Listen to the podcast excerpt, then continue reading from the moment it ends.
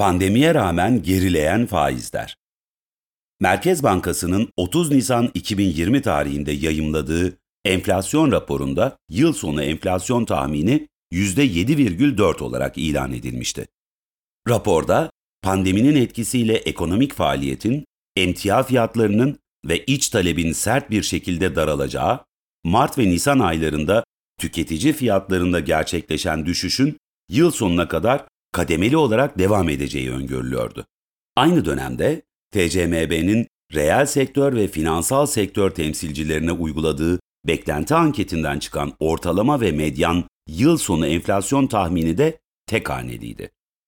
Bu tahminler ışığında TCMB Ocak-Mayıs döneminde pandemiden etkilenen hane halkı ve iş dünyasını desteklemek amacıyla politika faizini kademeli olarak %11,25'ten %8,25'e indirdi. Gelinen faiz seviyesi Türk lirası yatırımlara ufak da olsa bir reel faiz imkanı sağlıyordu.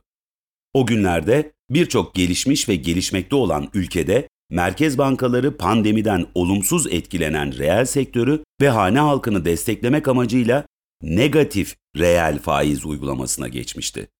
Pandemi döneminde Merkez Bankası'nın piyasa yönetimine dair aldığı kararları doğru değerlendirebilmek için o dönemde döviz piyasalarında neler yaşandığını geriye dönüp bir hatırlayalım.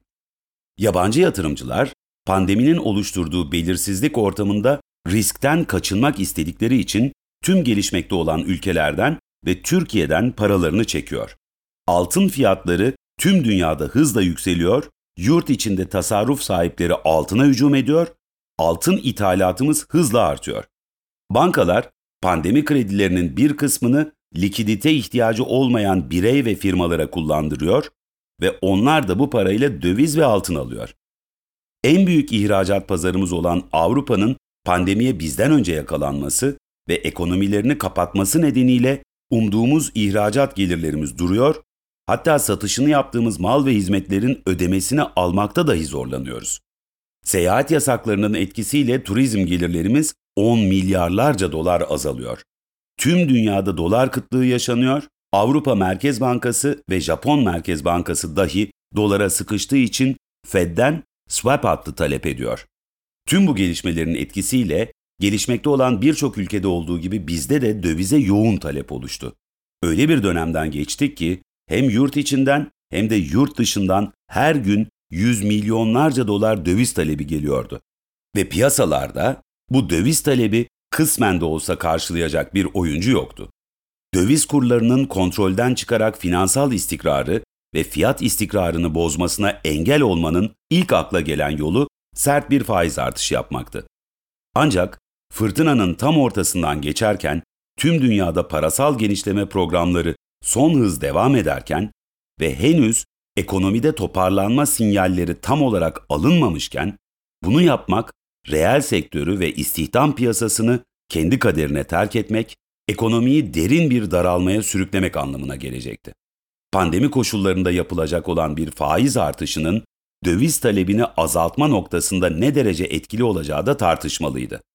O yüzden Merkez Bankası parasal sıkılaştırma için reel sektörde güçlü toparlanma sinyallerine kadar bekleme kararı aldı. 2019 ve 2020 yıllarındaki rezerv değişimleri toplu halde değerlendirildiğinde rezervler üzerinde baskı oluşturan 3 temel faktör oldu. Birincisi 30,3 milyar doları bulan cari açık. Bu açık büyük oranda pandemi döneminde ihracatın durmasından, turizm gelirlerindeki düşüşten ve altın ithalatındaki artıştan kaynaklandı. İkincisi, tüzel ve gerçek kişilerin yabancı para mevduatlarındaki 74,7 milyar dolarlık artış. Üçüncüsü, reel sektörümüzün net yabancı para açık pozisyonunda gerçekleşen 51,9 milyar dolarlık azalma. Yani dış borç geri ödemesi yapılması.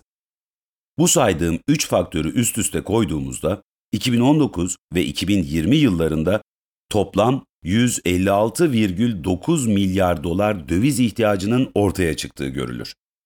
Geldiğimiz noktada Merkez Bankası'nın rezervleri ne durumda ona bakalım. Bu konuda bütün dünyada kabul görmüş uluslararası standart IMF tanımlı rezervdir. Bir ülkenin döviz rezervi incelenirken Merkez Bankası'nın brüt rezervi esas alınır. AK Parti'nin iktidara geldiği 2002 yılı sonundaki rezerv seviyesi 28,1 milyar dolardı. Biz bakanlık görevine başlamadan önceki Haziran 2018'deki seviye ise 98,4 milyar dolar. Görevi bıraktığımız Kasım 2020 tarihinde 85,2 milyar dolardı. Yaşanan kur saldırılarına rağmen rezervlerimiz 2019 yılı sonunda 105,7 milyar dolara yükseldi. Ancak pandemi döneminde bir miktar gerileyerek 2020 sonunda 93,6 milyar dolar oldu. Pandemiden çıkışla birlikte özellikle 2021 yılı sonunda rezervlerimiz artarak 111 milyar dolar seviyesine ulaştı. Özetle yakın geçmişte yaşadığımız onca sınamayı, pandemi ve küresel krizleri başarıyla geçerek resmi rezervlerimizi korumayı başarmışız. Cari dengedeki iyileşmenin de etkisiyle çok yakın bir gelecekte tarihteki en yüksek seviyelere çıkacağını düşünüyorum. Rezervlerin seviyesini içinde bulunulan koşullardan bağımsız değerlendiremezsiniz. Nitekim 2018 yılından bu yana yaptırım tehditleri, kur saldırıları, pandemi koşulları ve ödemeler dengesinde bir aksama oluşmaması, kur kaynaklı bir enflasyon şoku yaşanmaması için gerektiğinde sistemin döviz likiditesi ihtiyacının bir kısmı Merkez Bankası rezervlerinden karşılandı. Uygun koşullar ortaya çıktığında da rezervlerde oluşan kayıp telafi edildi. Bu 3 yıllık süreçteki başarılı yönetimin sonucu olarak Merkez Bankası tarihinde hiç görülmemiş düzeyde toplamda 165 milyar TL'nin üzerinde kar etti. Pandemi etkisi tam olarak ortadan kalkınca ticaretteki ivmenin etkisi turizmdeki normalleşme, cari fazlanın artmasıyla rezervler daha da artacak.